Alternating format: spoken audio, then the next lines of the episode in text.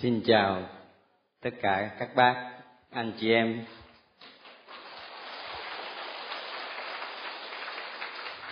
Trước khi chúng ta đọc tiếp à, phần cuối của sách dân số, vài cái thắc mắc ở đây có người gửi, tôi xin trả lời vắn tắt. Bởi vì chúng ta không có nhiều thì giờ.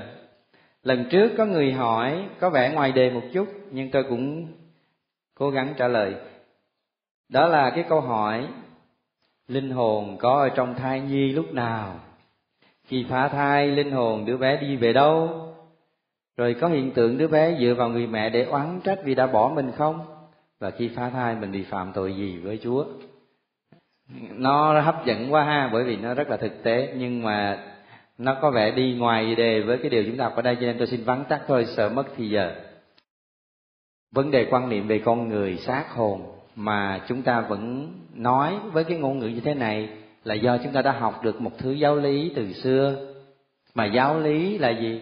Là trình bày cái mặt khải dưới dạng một ngôn ngữ của thời đại. Ở trong thánh kinh không nói rõ ràng gì cả về vấn đề hai cái nguyên lý khác biệt hồn xác. Rồi kết hợp lại lúc nào đó ở nơi cái hữu thể con người khi được tạo dựng, không hề nói còn cái chuyện mà chúng ta tin rằng có linh hồn rồi linh hồn nhập vào thể xác rồi sao sao đó là người ta nói bằng cái ngôn ngữ triết học hy lạp. Là một thứ ngôn ngữ phản ánh cái nhị nguyên.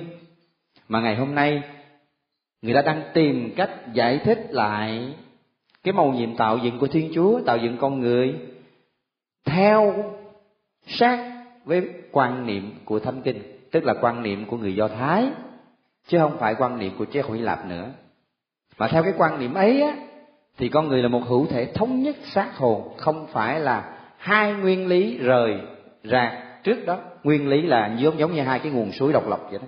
Rồi một lúc nào đó nó chập vào nhau, tạo ra một cái hữu thể thống nhất là con người, không phải vậy.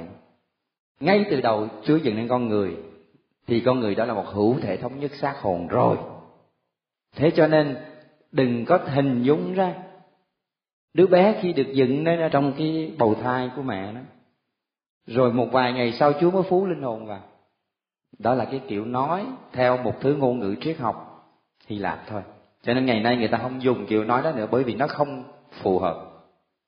Thế cho nên hỏi, chúng ta trục xuất vào thai ấy, nhất là khi càng sớm càng tốt, chẳng hạn chỉ vừa mới vài phút thôi đó, sau khi nó nó thụ tinh đó, thì đã có tội không? Vẫn có tội như thường. Bởi vì nó đã là sự sống, đã được kết hợp rồi mà là sự sống thì xác hồn thống nhất. Không phải đợi bảy ngày sau như thánh tô ma nói mới có linh hồn. Vắn tắt như vậy. Còn những chuyện sau đó là những chuyện người ta tưởng tượng, người ta kể lại. Thế nhưng mà, không phải trong những câu chuyện tưởng tượng ấy là không có thật. Bởi vì, ngay cả trong cái myth, nó gọi là huyền thoại đó, cho dẫu là huyền thoại, nó cũng nói lên một cái chân lý nào đó về đời sống con người bởi vì nó diễn tả lại những cái lo âu thắc mắc, những khổ sở tự nhiên của con người khi con người rơi vào hoàn cảnh tội lỗi, đen tối. Trên những cái dằn vặt của lương tâm con người, ít nhiều tạo hóa để ở trong đó. Một cái điều gì đó để ta khám phá ra sự thật về mình. Cái sự thật về con đường mà chúng ta đang đi ở trong đó. Nó không đi ở trong ánh sáng của thiên chúa. Rồi, câu hỏi thứ hai, đi vào đề nè vì sao không lấy tên chi tộc du xe mà lại lấy tên hai người con trai của ông tức là Ephraim và Manasseh? Ông du xe được Chúa thương vậy tại sao sau này Chúa không chọn dòng dõi ông làm tư tế và đã chọn Levi trong uh, thánh kinh tôi không nhớ rõ là lý do tại sao à, về cái chuyện này. À, Chúa chọn Ephraim và Manasseh là hai người con của Du để đặt tên cho hai chi tộc trong số 12 cái chi tập. Thế nhưng mà nếu chúng ta nhìn vào khía cạnh nghiên cứu lịch sử thì những câu chuyện này nè những nhà nghiên cứu lịch sử phê bình lịch sử đó họ nói chưa chắc là lịch sử theo nghĩa đen. Những cái câu chuyện trong thánh kinh đó, thời của Abraham, Isaac, Jacob đó chưa có một chứng cứ lịch sử nào để cho biết đó là những con người lịch sử người ta chỉ biết những cái bằng chứng lịch sử cùng lắm là tới thế kỷ thứ 12 thôi, tới Mô-xe thôi. Còn lên tới thế kỷ 18, 19 của Abraham, người ta chưa tìm thấy một bằng chứng lịch sử nào cho tới ngày hôm nay vẫn còn có ở trong tay. Thế cho nên người ta bảo rằng về một mặt nào đó đó là những câu chuyện lịch sử của Do Thái. Thế nhưng mà về cái mặt của khoa lịch sử hiện đại đó thì có thể là người ta tìm cách giải thích tại sao dân Do Thái thống nhất từ 12 chi tộc rời ra với 12 cái tên này nè. Và để nói lên cái tinh thần thống nhất thì họ phải có một cái câu chuyện gốc gác từ xưa từ xưa. Và cái câu chuyện đó chính là họ có cùng một tổ phụ và thờ cùng một Thiên Chúa Gia Vê với những kinh nghiệm Thiên Chúa nơi cái vị tổ phụ ấy truyền lại. Thế cho nên nhìn vào cái sự kiện lịch sử thì người ta thấy Ephraim và Manasseh. Nhưng người ta không thấy một cái chi tộc du xe nào hết. Nhưng mà người ta vẫn nói đây là nhà du xe. Khi nói nhà du xe là hiểu Ephraim và Manasseh. À, cho nên cái câu hỏi này là câu hỏi được đặt ra trên bệnh viện thần học chứ không phải trên bệnh viện lịch sử theo nghĩa hiện đại bây giờ. Còn tại sao Chúa chọn tôi không biết. Có thể có đâu đó ở trong thánh kinh chăng mà tôi tìm chưa có ra. Xin lỗi nhé. Còn hai câu hỏi nữa thôi, để kỳ tới, trả lời hết thì mất thì giờ cho bài hôm nay. Chúng ta tiếp tục nha. Bây giờ chúng ta đọc tiếp phần thứ ba của sách dân số, cũng là phần cuối cùng của sách dân số. Theo cấu trúc mà chúng ta nói kỳ trước của sách dân số thì chúng ta đọc như trong sách của tác giả đã gợi ý chúng ta đọc 3 phần từ chương 1 đến 11, 12 đến 24 và 24 đến 36. Thế nhưng mà theo cấu trúc cuốn sách thì phần thứ ba chúng ta phân từ chương 22 đến chương 36 là chương cuối cùng. Đó là một cái đoạn nó nói lên điểm tới của một cuộc hành trình dài trong sa mạc bắt đầu từ Sinai cho tới cái vùng thảo nguyên Moab. Bây giờ để định vị cho rõ ràng thì một lần nữa nhìn lại trên bản đồ để cho thấy cái mô áp nó nằm ở đâu. Anh chị em có biết còn nhớ mô áp nằm ở đâu không? Rồi cuộc hành trình từ Ai Cập để đi tới Moab á, hình dung như thế nào? Tôi vẽ trên bảng ở đây là bình nguyên sông Nil, tức là nước Ai Cập, mà Ai Cập ngày nay thuộc châu Phi, Bắc Phi. Kế bên đó là sa mạc Sinai hình tam giác, được bao hai bên bởi bên đây là biển đỏ, ở bên đây là cái vịnh Akaba thời xưa. Ngày nay từ vùng địa Trung Hải, biển địa Trung Hải đây, để đi vào biển đỏ này nó có một cái gì? Người ta đào kinh đào Suez. Như vậy hai vùng biển đại dương Ấn Độ Dương và Địa Trung Hải được nối liên tục.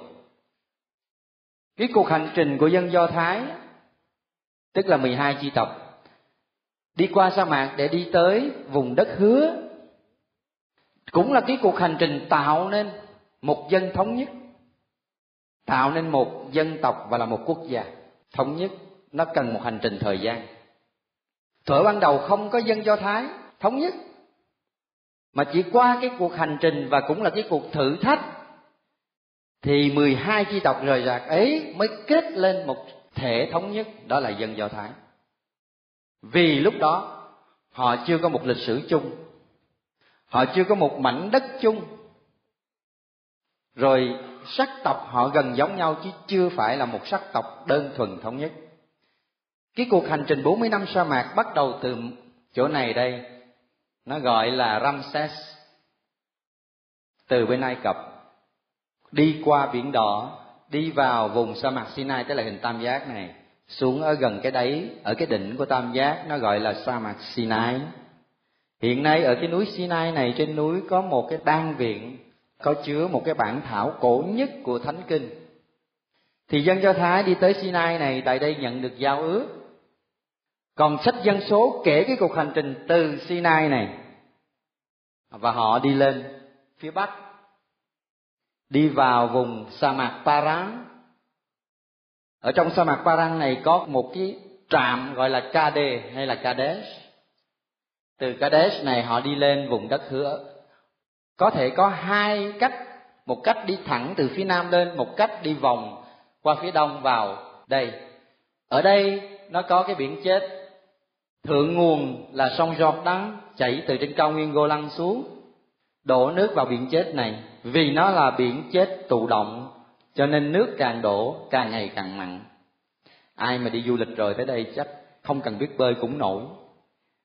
Tôi rất là tiếc năm ngoái tôi không ở lại được để đi xuống đây bởi vì anh em linh mục sinh viên năm ngoái có đến vùng đất thánh này.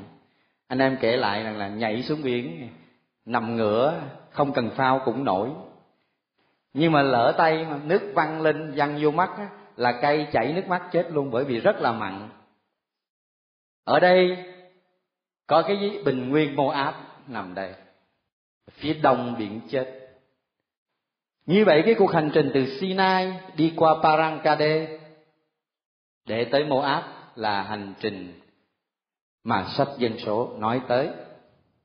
Trên cái cuộc hành trình này, đang khi với thời gian và những thử thách xảy ra để vừa tôi luyện, vừa hình thành nên dân được tuyển chọn đó, thì cũng đồng thời sách kể cho chúng ta nghe một số câu chuyện. Những cái câu chuyện đó nó nói lên cái tương quan của dân giao ước với và về thiên chúa. Chẳng hạn như ba cái câu chuyện trong cái phần ba này mà chúng ta thấy đó, đó là cái chương 22 24 là câu chuyện thứ nhất điển hình câu chuyện của Bilam câu chuyện thứ hai đó là cái biến cố xảy ra tại Sittim cái biến cố mà người Do Thái định cư à, rồi đi lại với lại những người đàn bà con gái Canaan đó. Rồi từ đó xảy ra cái chuyện à, một người cầm gươm đâm chết một đôi gian phu dâm phụ đó. Rồi câu chuyện thứ ba đó là cuộc thánh chiến chống ma đi ăn ba cái câu chuyện này không phải là kể chơi cho vui mà để nói lên một cái gì đó rất quan trọng trong cái tương quan của dân giao ước với thiên chúa, trong cuộc hành trình hình thành nên dân do thái, và đồng thời qua thử luyện, thanh luyện để tạo nên dân giao ước. Và cái điểm tới ngày hôm nay của cái phần 3 của sách dân số này là tất cả những sửa soạn, những chuẩn bị đó tại bình nguyên mô áp trước khi vào đất hứa. Sau này, sách đề nghị luật sẽ tiếp tục cái câu chuyện lịch sử này khi đi vào đất hứa thì tới đây cái người lãnh đạo không còn là mô xê nữa bây giờ là joshua mô xê theo câu chuyện ở đây kể lần trước chúng ta đọc rồi ổng không được vào đất hứa vì một cái lý do là vì ổng bất trung với lời của Chúa. Tại Meriba trong sa mạc Cade, nơi dân đòi nước vì khác, thì Chúa cho Môse làm một cái dấu để bày tỏ cái sự thánh thiện của Thiên Chúa. Đó là lấy cây gậy đập vào tảng đá, nước trào ra cho dân uống. Nhưng mà khi thực hiện thì Môse đập hai lần, có thể trong thâm tâm của ông diễn tả về một sự chưa xác tính lắm và chính cái chỗ đó, gia về thiên chúa đã đọc thấy cái lòng của ông. Và theo tác giả thánh kinh, đó là lý do mà ông không vào được đất hứa. Thế cho nên ở cuối sách dân số chúng ta đọc Môse dẫn dân tới đây thôi. Ở đây nó có một cái ngọn núi gọi là núi Nebo. Ông được dẫn lên đỉnh ngọn núi, rồi gia về đứng nhìn chỉ cho ông thấy kia kìa, đất hứa, đất chảy sữa và mật. Nhưng mi không vào được cả Aaron và Môse đều không vào được thế nhưng mà một mặt khác, đây chính là thực tế lịch sử thôi vì cái cuộc hành trình hoang địa này 40 năm là đủ cho một thế hệ qua đi rồi. Đúng không? Có thể Môse lúc đó là một thanh niên chừng 30 chăng? 40 năm sau thành ông già 70 mà 70 là thời đó là quá là là thọ. Và không phải chỉ một mình Moses, cả Aaron, Miriam và những người cùng lứa với ông đã bỏ xác trên cái cuộc hành trình hoang địa 40 năm này. Như vậy cái đoạn mà chúng ta đang đọc tới này đoạn mà Aaron Miriam qua đời nó là một cái câu chuyện đánh dấu mốc bước qua một cái giai đoạn mới là một thế hệ mới đã lên ngôi. Đại diện cho thế hệ mới đó là lãnh đạo mới Joshua và Eleazar. Eleazar là thuộc về lãnh vực tư tế, Joshua là thuộc về lãnh vực chính trị. Thời của Joshua vẫn còn phân biệt người cầm đầu về chính trị và người cầm đầu về lĩnh vực phượng tự. Nhưng mà Eleazar là con ai vậy? Aaron, tư tế Aaron. Aaron Eleazar rồi cái người ờ, nối nghiệp á, từ đó về sau á, của các tư tế là dòng dõi đó nằm ở trong chi tộc Lê Vi. Chi tộc Lê Vi lo phục vụ đền thờ phượng tự, nhưng mà chỉ có nhà Aaron mới làm tư tế. Thượng tế cũng xuất phát từ cái nhà tư tế Aaron này. Cho nên khi đọc Tân ước chúng ta thấy những thầy Lê Vi không chắc là thầy Lê Vi đó là tư tế. Nhưng mà thầy tư tế thì thuộc nhà Lê Vi và thượng tế thì nằm trong gia đình tư tế cha truyền con nối như vậy ba cái câu chuyện chúng ta thấy đó, nó dệt nên cái lịch sử của cuộc hành trình từ Sinai để đến bình nguyên Moab.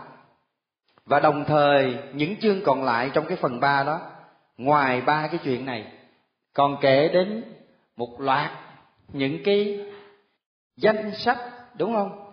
Thí dụ như là à, cuộc kiểm kê dân số nhà Lê Vi và những lề luật về các ngày lễ tuần tháng năm của dân do thái. Tất cả những cái đó nó tạo nên cơ sở của một dân mới.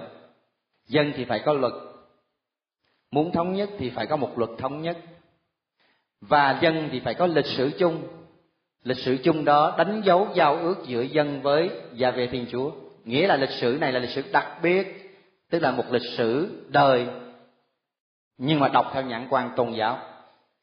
Ba cái câu chuyện này nói lên ba cái ý nghĩa nào đó của cái tương quan này của dân với gia về thiên chúa. Bây giờ cái câu chuyện ba lam chúng ta đọc bây giờ nè ở trong sách dân số chương 22 đến chương 24 á, nhưng mà chúng ta không đọc hết, chúng ta chỉ đọc một đoạn thôi. Câu chuyện nó nói cái gì? Ba Lam là ai?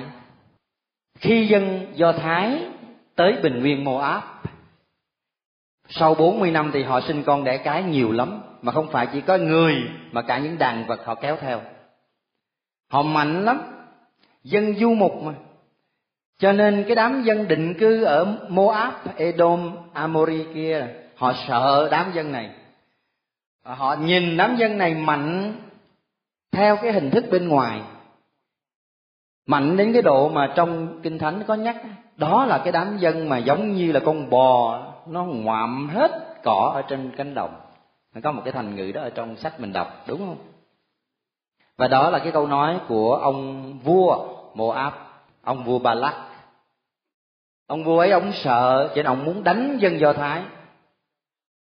Và trước khi ông đánh dân do thái thì ông đi cầu thầy. Thời đó nổi tiếng một ông thầy ở vùng Euphrates sông cả đó tức là sông Euphrates đó tức là phía bên kia của vùng lưỡng hà địa có hai con sông Tigris và Euphrates gọi là sông cả. Có một ông thầy tên là Bilam hay là ba lam ông thầy đó nổi tiếng, tuyên sấm điều gì đúng điều đó. Cho nên, ông cầu thầy, ông cho sứ giả tới. Xin ông thầy đó hãy nguyền rủa cái đám israel này. Hễ mà ông thầy mà mở miệng ra bằng nguyền rủa, thì chắc chắn dân do thái bị nguyền rủa. Và như thế, ông sẽ đem quân đánh và tụi nó sẽ thua. Ông vua ba lát tin như vậy. Thế nhưng mà chuyện gì xảy ra? Khi sứ giả của ba lát tới gặp ba lam ông kia đề nghị một số yêu sách, chẳng hạn như là lễ vật hay là dựng bàn thờ làm lễ toàn thiêu vân vân. Thế nhưng mà khi ông mở miệng á, thì thay vì ông nguyền rủa dân do thái, thì ông lại chúc phúc cho dân do thái. Như là một cái gì đó ông không cưỡng lại được. Vì sao? Ông giải thích vì ông nói, gia về phán thế nào, tôi phải nói thế ấy. Và lặp lại điều đó tới ba lần trong cái câu chuyện. Và mỗi một lần lặp lại, ông vua ba lắc lại tăng thêm cái phần thưởng, hứa nếu ông thực hiện lời chúc giữ ấy. Nhưng mỗi lần mà ba la mà tuyên sống là đều mở miệng ra, thay vì chúc giữ thì lại chúc lành không à? Và ông lại giải thích kèm theo, vì chúa phán với tôi thế nào, tôi phải nói thế ấy. Từ ở đây cái câu chuyện này, chúng ta rút ra được điều gì? Thứ nhất, tiên tri hay là ngôn sứ là người nói lời thiên chúa. Navi là người nói lời thiên chúa. Người nói sấm ngôn nghĩa là người nói thay thiên chúa. Cái ý định của thiên chúa, cho dân nghe.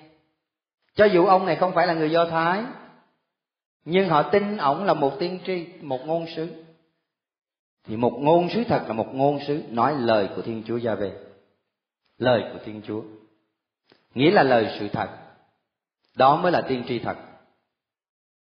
anh chị em có nhớ trong tân ước, có đoạn nào Chúa Giêsu nhắc tới tiên tri thật và tiên tri giả không? Ngôn sứ thật và ngôn sứ giả không?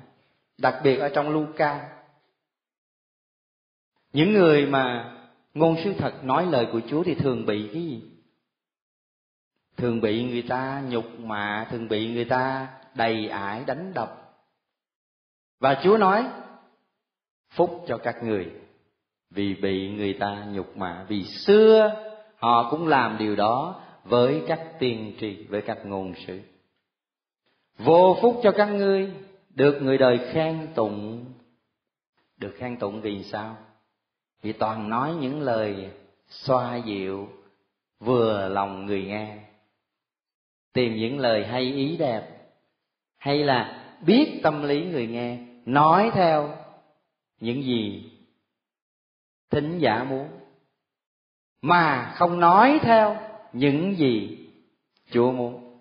Những người đó thương được lòng người đời. Thương được người đời ca tụng. Và Chúa nói vô phúc cho những người ấy vì họ giống như những tiên tri giả thời xưa. Như vậy, ngôn sứ thật là người nói lời của Chúa, tức là lời của chân lý, lời của sự thật thường đụng chạm tới người nghe. Đụng chạm đây tức là một sự đụng chạm giống như hai chiếc xe đụng nhau trong một tai nạn vậy. Đụng tóe lửa và một trong hai phải bị tổn thương nặng có khi mất mạng. Và thường kẻ mất mạng là cái người đơn độc một mình, làm chứng cho chân lý. Đó là ngôn sứ thật điển hình, người ngôn sứ nổi danh nhất thời Tân Ước và cả lịch sử con người, không ai khác hơn là Đức Giêsu Nazareth. Và bằng chứng hiển nhiên cho cái câu nói của Ngài ứng nghiệm đúng là bản thân Ngài bị bắt, bị bắt hại, bị nhục mạ, bị đóng đinh. Ngài biết trước và Ngài chấp nhận trả giá. Vì ngài là ngôn sứ thật. Vì ngài biết thâm tâm của chúa cha muốn gì vì ngài mở miệng là nói lời của chúa cha, lời của chân lý. Vì chính ngài là lời của chúa cha, ngài là ngôi lời. Ngôi lời đã có tự nguyên thủy ở cùng thiên chúa và ở với thiên chúa. Khi lời ấy làm người, thì lời ấy bị người đời bắt hại. Vì ngài còn hơn là một ngôn sứ ngài chính là ngôn hành của chính thiên chúa.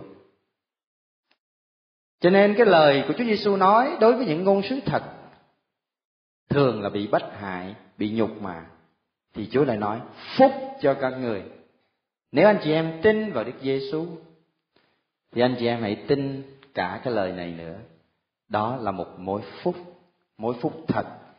Trong tám mối phúc thật thì cái mối phúc này là được nói lên cuối cùng đó và chính mối phúc ấy ứng nghiệm nơi bản thân ngài. Nếu ta tin Chúa Giêsu ta hãy tin cái lời này. Ta hãy sống lời này. Hãy đem áp dụng vào chính đời ta. Thế nhưng mà ta không phải là ngôn sứ theo nghĩa đen. Ta lại càng không phải là con một thiên chúa theo nghĩa đen như đức giêsu điều đó có nghĩa rằng là ta không sở hữu chân lý giống như những ngôn sứ được thiên chúa soi sáng, được thiên chúa tuyên sống hay là như con một thiên chúa là đức giêsu bởi vì thế mà đôi khi, ta tưởng mình là ngôn sứ, ta tưởng mình nắm chân lý, và ta xác tính đến cái độ ta mở miệng ra, ta cũng bị chống đối. Nhưng mà trong cái chống đối đó, thường là chống đối của hai cái tôi kiêu hãnh ra ngoài chân lý. Một trong những dấu hiệu cho ta biết ta sai lầm đó là sự thật đi ra ngoài tình thương. Một cái dấu chỉ rõ ràng, nếu ta nghĩ là ta phải nói sự thật sự thật thì mất lòng, ai cũng biết hết. Nhưng mà vẫn có nguy cơ ta nói không đúng sự thật. Sự thật trong nghĩa cuối cùng, Kitô giáo mặc khải của Chúa Giêsu cho ta biết một tiêu chuẩn là sự thật ở mức cuối cùng phải là đi đôi với tình yêu thương. Có nghĩa rằng là ta nói sự thật cho người anh em, chị em ta nghe. Ta xác tính rằng lời ấy là sự thật, là đúng như chúa dạy.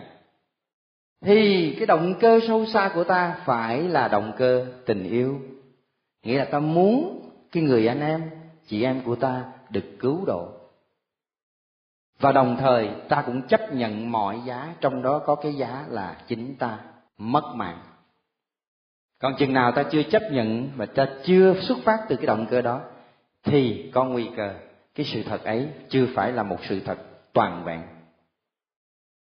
Sự thật phải đi với tình yêu. Và ngược lại, tình yêu loài người của chúng ta phải là một thứ tình yêu nằm trong sự thật. Nếu không, nó cũng không còn đúng nghĩa là tình yêu. Cho nên khi ta học cái bài của Bilam, mở miệng ra là chỉ buộc phải nói lời sự thật. Vì sao? Vì không gì trên thế gian này có thể mua ta được. Ba lắc lần thứ nhất, lần thứ hai, lần thứ ba đem biết bao nhiêu là vàng bạc châu báu đến để mua cái lời chúc giữ từ miệng ba lam trên dân do thái. Nhưng mà không được, vì mở miệng ra là bia lam chỉ nói lời sống của gia về thôi. Nghĩa là thay vì chúc giữ lại chúc lành cho nên trong cái câu chuyện này, ngoài cái bài học mà tôi vừa mới nói, là người ngôn sứ nói lời thiên chúa trong sự thật, còn có một cái chân lý thứ hai muốn nói rằng dân này nè là dân chúa chọn. Dân do thái cái dân nghèo đói xác sơ đó, cù bơ cù bất mấy chục năm trong sa mạc đấy, nó cũng tội lỗi bất trung đấy. Bao nhiêu lần nó bất trung rồi. Trong đó có cái câu chuyện thứ hai cái câu chuyện ở Sittim lại thêm một lần nữa ta thấy dân do thái bất trung vì nó đi lại với thần ba po của dân địa phương. Trong đó đi lại với những người phụ nữ moab. Nói lên cái sự bất trung thêm một lần nữa, và đó lại là một cái chuyện bất trung thường xuyên. Cho dẫu vậy, gia Vê vẫn nói lời chúc lành qua miệng bị làm Như vậy, dân được tuyển chọn không phụ thuộc vào chuyện họ tốt hay họ xấu, họ thánh hay họ tài giỏi, mà chỉ vì Thiên Chúa muốn chọn họ. Chỉ vì do cái lòng tốt của Ngài, do cái tự do tuyệt đối của Ngài, Ngài chọn họ làm dân riêng dân giao ước để qua đó ngài mặc khải dần dần cho thế giới này biết về chính ngài. Đó là cái điều thứ hai ta rút được ra trong cái câu chuyện này. Đâu phải ta ngoan mà thiên chúa mến thương ta? Bài hát của ai? Cha thành tâm. Nhưng mà lời của thánh kinh, đâu phải ta hay, đâu phải ta ngoan mà chúa mến thương ta? Nhưng do nơi lòng hay thương xót của ngài, những người càng tội lỗi càng nghiệm ra cái chân lý này, chúa chọn ta một cách nhưng không bởi lòng thương xót của ngài, không bởi do ta. Ta có làm được gì tốt, làm được gì hay? Ta có phải làm điều gì tốt, điều gì hay? Đó là bởi vì như là một đáp trả sau khi nghiệm ra cái lòng thương xót ấy nó chạm vào ta khiến tim ta rướm máu. Từ đấy trở đi, đời ta là một đáp trả. Thế mà, có khi lòng thương xót ấy chạm hoài chạm hoài cho tới cuối đời ta vẫn chưa nhận ra, thưa anh chị em. Giống như dân do thái. Giống như người vợ bất trung, cái hình ảnh mà Hô-xê dùng đối với dân do thái trong tương quan với gia về thiên chúa. Bao nhiêu lần nó bất trung mà gia về thiên chúa vẫn tha thứ. Và đến lần cuối cùng, ngài cho chính người con một ngày đến mà họ cũng vẫn chưa nhận ra. Hình ảnh đó có khi nghiệm lại ở nơi cá nhân, nơi gia đình, nơi cộng đồng của ta. Ta cũng là một hình ảnh của dân đó đó, thưa anh chị em.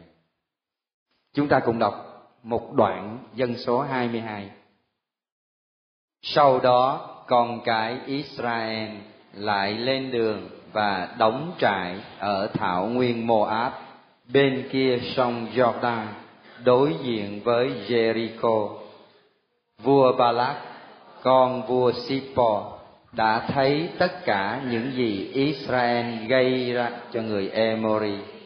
Người Moab khiếp sợ trước đám dân đó vì họ quá đông. Moab kinh hãi phải đối đầu với con cái Israel.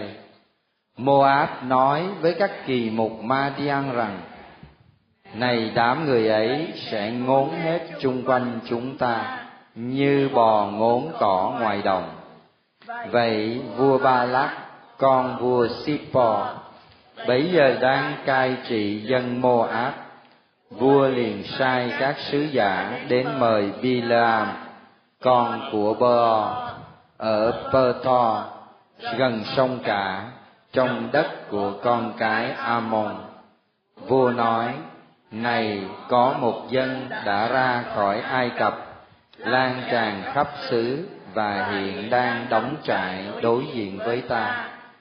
Bây giờ, xin ông đến nguyền rủa dân đó cho ta, vì nó mạnh hơn ta. May ra nhờ thế, ta có thể đánh bại được nó và đuổi nó ra khỏi lãnh thổ của ta. Vì ta biết kẻ nào được ông chúc phúc thì được phúc và kẻ nào bị ông nguyền rủa thì mắc họa các kỳ mục Moab và các kỳ mục Madian đã lên đường cầm theo tiền thù lao cho lời sống. Họ tới gặp ông Bilam và chuyển tới ông lời của vua Ba Lắc. Ông nói với họ, mời các ông qua đêm ở đây, rồi tôi sẽ trả lời cho các ông theo như Đức Chúa nói với tôi vậy các thủ lãnh Moab đã ở lại với ông Bileam. Thiên Chúa đến với ông Bileam và phán rằng, những kẻ đang ở với ngươi là ai đó? Ông Bileam thưa lại với Thiên Chúa, Balak, con của Sippo, vua Moab, đã sai họ đến nói với tôi rằng, này đám dân ra khỏi Ai Cập nay đã lan tràn khắp xứ xin ông đến nguyền rủa nó cho ta. May ra nhờ thế ta có thể giao tranh với nó và đuổi nó đi.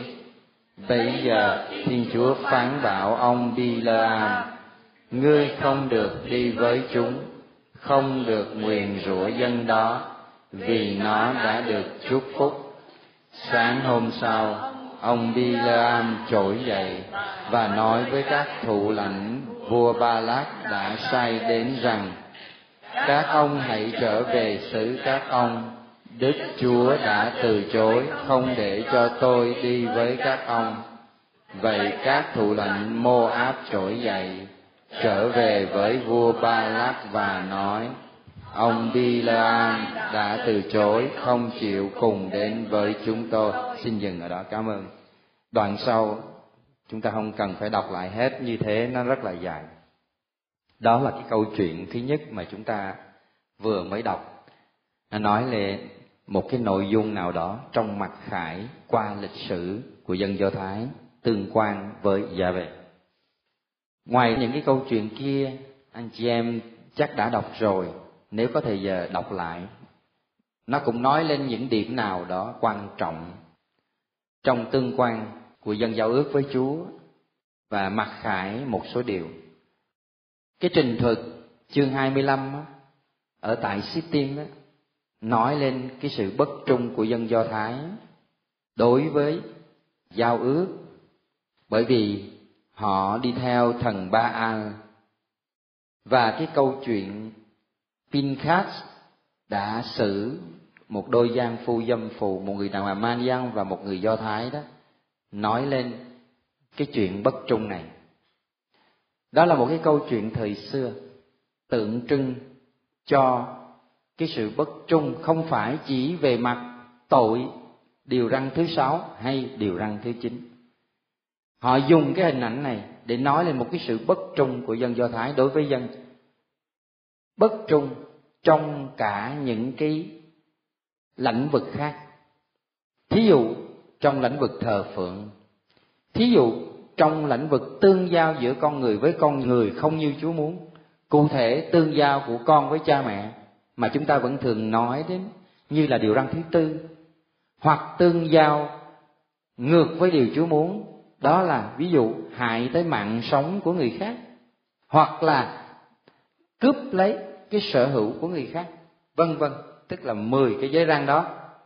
Mà bình thường các dân khác không phải là dân mặc khải. Với kinh nghiệm của con người họ cũng nhận ra rồi, hễ làm người thì ai cũng nhận ra đây là điều ta phải sống. Có phải thế không thưa anh chị em? Cứ nghiệm lại mà xem trong các tôn giáo lớn đều có cái nội dung của 10 điều răng này hết. Mà 10 điều răng này nhất là trong bảy cái điều sau là tương quan hàng ngang giữa người với người đó rồi trong các tôn giáo lớn đều có cái nội dung tương tự như thế.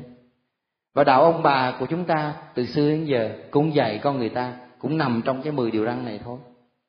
Cho nên, khi mà chúng ta sống ngược với cái lương tâm của mình, thì cũng là sống ngược với cái giới răng mặt khải ở trong đạo do thái kitô giáo cho nên ta bất trung với chúa không chỉ trong lĩnh vực điều răn thứ sáu hay thứ chín, mà cả trong những lĩnh vực khác nữa. Và đặc biệt ngày hôm nay, cái lĩnh vực rất tế nhị và người ta phạm nhiều nhất là lĩnh vực nói ngược với sự thật. Bởi vì ngày hôm nay, cái phương tiện truyền thông đại chúng, nó giúp cho một lời nói, một hành động, một biến cố, bất cứ ở góc nào, chân trời nào, trên thế giới trong phút chốc, nhờ internet, nhờ vệ tinh, nhờ truyền thanh, truyền hình, bất cứ ở đâu cũng có thể biết được. Nếu như những lời hay những biến cố ấy được truyền đi với một ý định không nằm trong sự thật, và điều đó chúng ta thấy rất thường xảy ra. Người ta có một định kiến gì đó với một ai đó, người ta liền viết bài, viết vở, phê bình, phê phán, thậm chí chửi rủa phóng lên internet ngay. Người ta nghĩ rằng người ta làm đó là người ta làm sự thật, người ta làm ngôn sứ. Nhưng mà có biết chăng, ta đang làm ngôn sứ hay ta đang vu khống nhục mạ người khác? Ta phạm tới điều răn thứ tám mà ta không biết.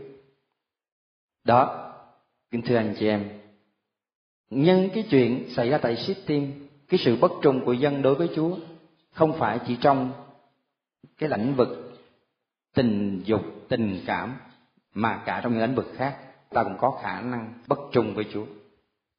Và cái câu chuyện thứ ba là cuộc thánh chiến chống ma đi ăn. Chúng ta không có thời giờ để đọc ở đây. Bây giờ, chúng ta tiếp tục đọc đoạn thứ hai mà tôi đề nghị. Đó là đọc đoạn dân số, chương 27 câu 12 cho đi. Vì đó là cái đoạn nói lên cái chuyển giao thế hệ được biểu trưng qua chuyển giao giữa hai thủ lãnh cũ và mới từ Moses sang Joshua Chúng ta đọc nhé. Câu 12 đến câu 23. Đức Chúa phán với ông Môse: Ngươi hãy lên ngọn núi kia của dãy Avarim và hãy nhìn xem miền đất mà ta ban cho con cái Israel. Khi đã nhìn xem rồi, ngươi cũng sẽ về sum họp với gia tiên như Aaron anh ngươi, vì ở sa mạc Sin trong lúc cộng đồng chống đối ta các ngươi đã chống lại lệnh ta truyền làm cho nước chảy ra để tỏ bày sự thánh thiện của ta trước mắt chúng. Đó là vụ nước ở Meriba ở Kade trong sa mạc Sin ông Môse thưa với Đức Chúa, ước gì Đức Chúa là Thiên Chúa, ban sinh khí cho mọi sát phạm đặt một người lãnh đạo cộng đồng, người ấy sẽ ra vào trước họ và dẫn họ vào. Để cộng đồng của đức chúa đừng giống như đàn chiên không có mục tử chăn dắt. Đức chúa phán với ông mô-xê ngươi hãy đem theo Joshua, con của Nun, là người có thần khí nơi mình, và ngươi sẽ đặt tay trên nó. Ngươi sẽ cho nó đứng trước mặt tư tế Eleazar và trước mặt toàn thể cộng đồng. Ngươi sẽ truyền lệnh cho nó trước mắt chúng. Ngươi sẽ chia cho nó một phần uy quyền của ngươi để toàn thể cộng đồng con cái Israel nghe lời nó nó sẽ đứng trước mặt tư tế Elaza tư tế sẽ đến trước nhan Đức Chúa mà xin thẻ xăm Urim cho nó. Theo lệnh của tư tế, toàn thể cộng đồng, nghĩa là nó và mọi con cái Israel sẽ ra vào. Ông Môse đã làm như Đức Chúa truyền cho ông. Ông đã đem theo Joshua và cho ông này đứng trước mặt tư thế Elaza và trước mặt toàn thể cộng đồng. Ông đặt tay trên ông Joshua và ra lệnh cho ông ấy như Đức Chúa đã dùng ông Môse mà phán. Thưa anh chị em, có một vài từ trong đây chúng ta để ý nè. Người ấy sẽ ra vào trước họ và dẫn họ ra vào. Người ấy tức là cái người thủ lãnh mới. Cái đó là một cái thành ngữ thường hay có ở trong ngũ thư. Nói lên cái gì? Nói lên cái hành động của cái người chăn đoàn vật. Người chăn đoàn vật thì ra vào ra vào giữa đoàn chiên. Có khi ra vào chuồng chiên. Ra vào giữa đoàn vật ở dưới cánh đồng. Rồi dẫn chúng ra vào. Đó là những cái động từ nói lên cái hành động, cái hoạt động của người mục tử. Chăn đoàn vật. Cho nên khi đọc những thành ngữ này, chúng ta biết rằng đó áp dụng cho một ai đó là một mục tử theo nghĩa thiên liêng. Thì ở đây Môse cầu xin Đức Chúa ban cho dân một mục tử mới nối nghiệp mình. Người mục tử đó được đặc trưng ở đây bằng cái hành động mà Môse nói, người ấy sẽ ra vào trước họ bởi vì mục tử đi trước đoàn vật và dẫn họ ra vào để cộng đồng của Chúa đừng giống với đàn chiên không mục tử chăn dắt. Đó là một cái để ý thứ nhất. Cái để ý thứ hai là về nghi thức. Ngày nay chúng ta, nếu ai trong anh chị em có tham dự lễ phong chức cho các tư tế, phó tế hay là linh mục hay là giám mục, đều thấy hành động chính yếu là gì? Đặt tay. Giám mục đặt tay. Rồi cầu nguyện xin thiên chúa thánh hiến. Rồi ban ơn của ngài để biến đổi đương sự từ nay mang cái tác vụ mới. Tác vụ của một phó tế hay của một linh mục, tức là tư tế hay là một giám mục, luôn luôn là cái hành động đặt tay cầu nguyện. Và đó là cái hành động chính yếu. Ở đây chúng ta thấy cũng vậy. Thực ra chúng ta là tiếp nối cái truyền thống do thái. Ở đây Môse đặt tay trên Joshua ông này đứng trước mặt một tư tế Elijah và trước mặt toàn thể cộng đồng ông đặt tay trên ông Jose và ra lệnh cho ông ấy như Đức Chúa đã dùng Môse mà phán. Cái hành động đặt tay vừa nói lên như là một lời cầu nguyện xin Chúa thực hiện điều ông muốn, đó là chuyển giao vai trò lãnh đạo nhưng cũng đồng thời đặt tay là truyền thông quyền lực cái quyền lực của cái thần khí mà nơi ông Môsê có, giờ đây chuyển giao cho cái người kia là người kế tục mình. Chúng ta đọc cái câu chuyện này, chúng ta thấy nó dễ dàng quá. Vì thiên chúa dường như rất là cụ thể. Vì con người nói chuyện với thiên chúa như là nói chuyện giữa một con người, với một con người, nó rất là dễ dàng. Về thiên chúa dường như rất gần biết nhu cầu của dân. Và chỉ cần một ai đó nói là thiên chúa đáp ứng nhu cầu ấy. Thế nhưng mà xưa cũng vậy và nay cũng vậy. Nó không cụ thể, nó không hữu hình như ta mong. Ngày nay cũng thế thôi. Thiên chúa ở đâu? Dân chúa nơi này nơi kia nè đang trống không có một tử chăn dắt nè. Chú có biết không? Tại sao chú không trả lời? Tại sao ở đó vẫn không có những mục tử? Chú sai đến như lòng chú mong ước. Nhìn vào thực tế đi, anh chị em sẽ thấy.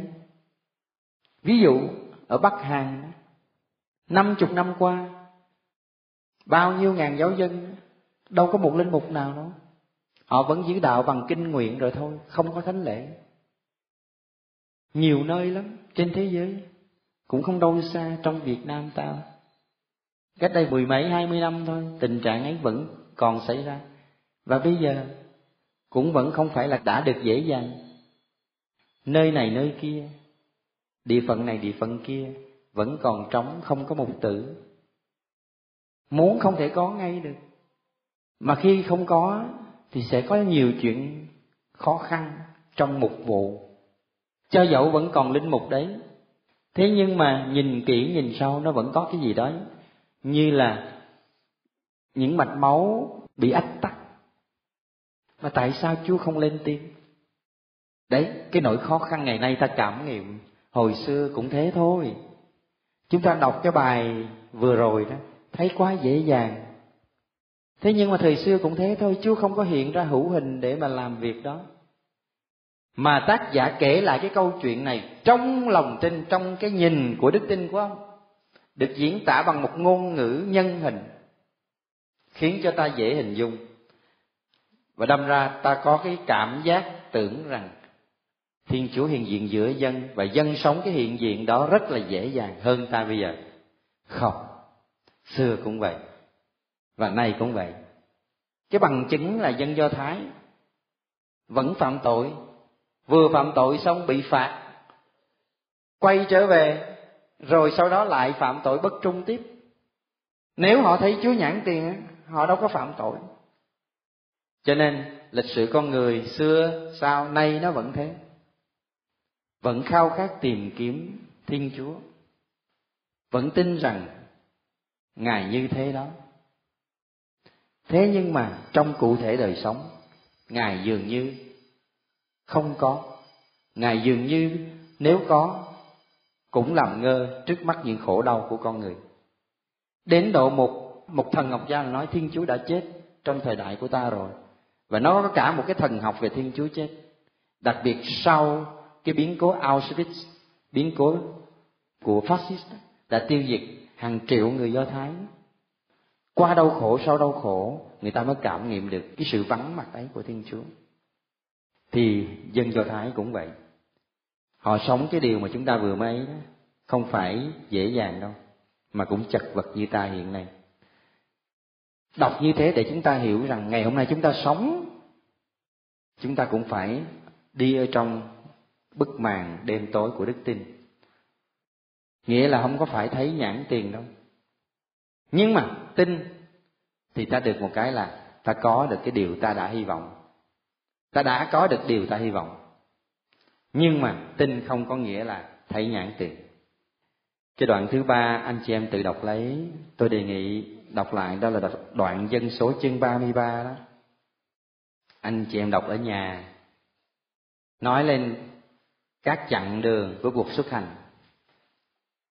Nói rất chi tiết nhưng mà tụ trung có một vài cái mốc địa lý mà chúng ta chỉ cần ghi nhớ thôi.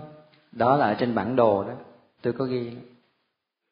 Nhớ một vài cái mốc lớn như thế là đủ rồi.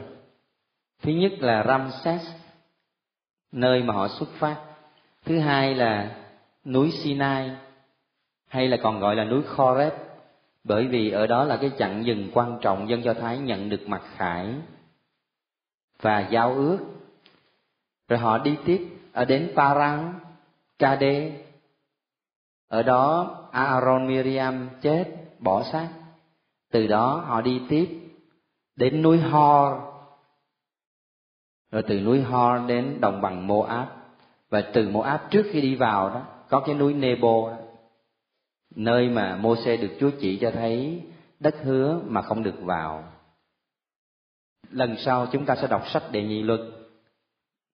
Vừa đọc lại một số biến cố, vừa tiếp tục cuộc hành trình chiếm đất hứa.